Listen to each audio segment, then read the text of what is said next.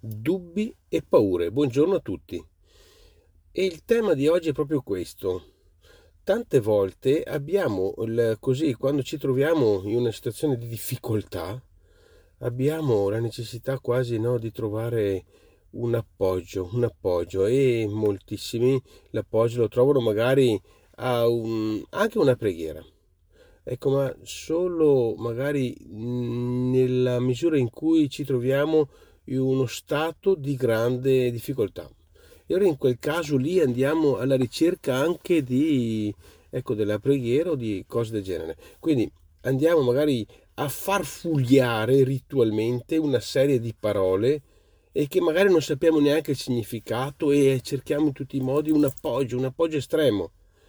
Eh, cos'è quella? Quella si chiama ultima risorsa e allora andiamo con la mente piena di dubbi e paure, cerchiamo un appoggio.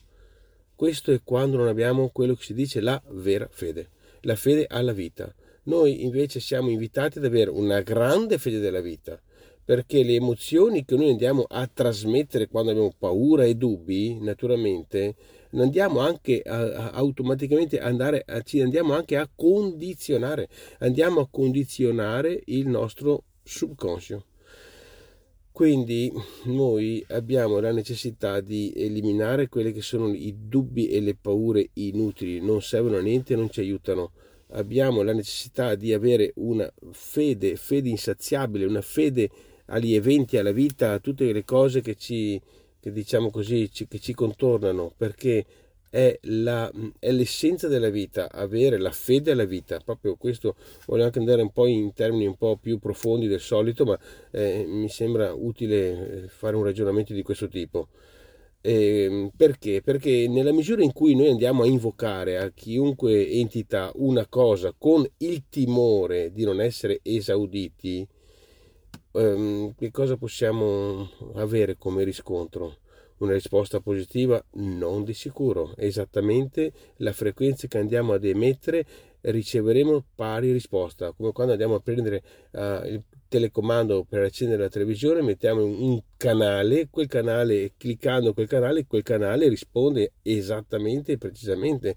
La stessa cosa è quando andiamo a ehm, fare vibrare eh, qualche cosa, invochiamo un qualche cosa con timore, non possiamo avere un risultato come risposta positivo.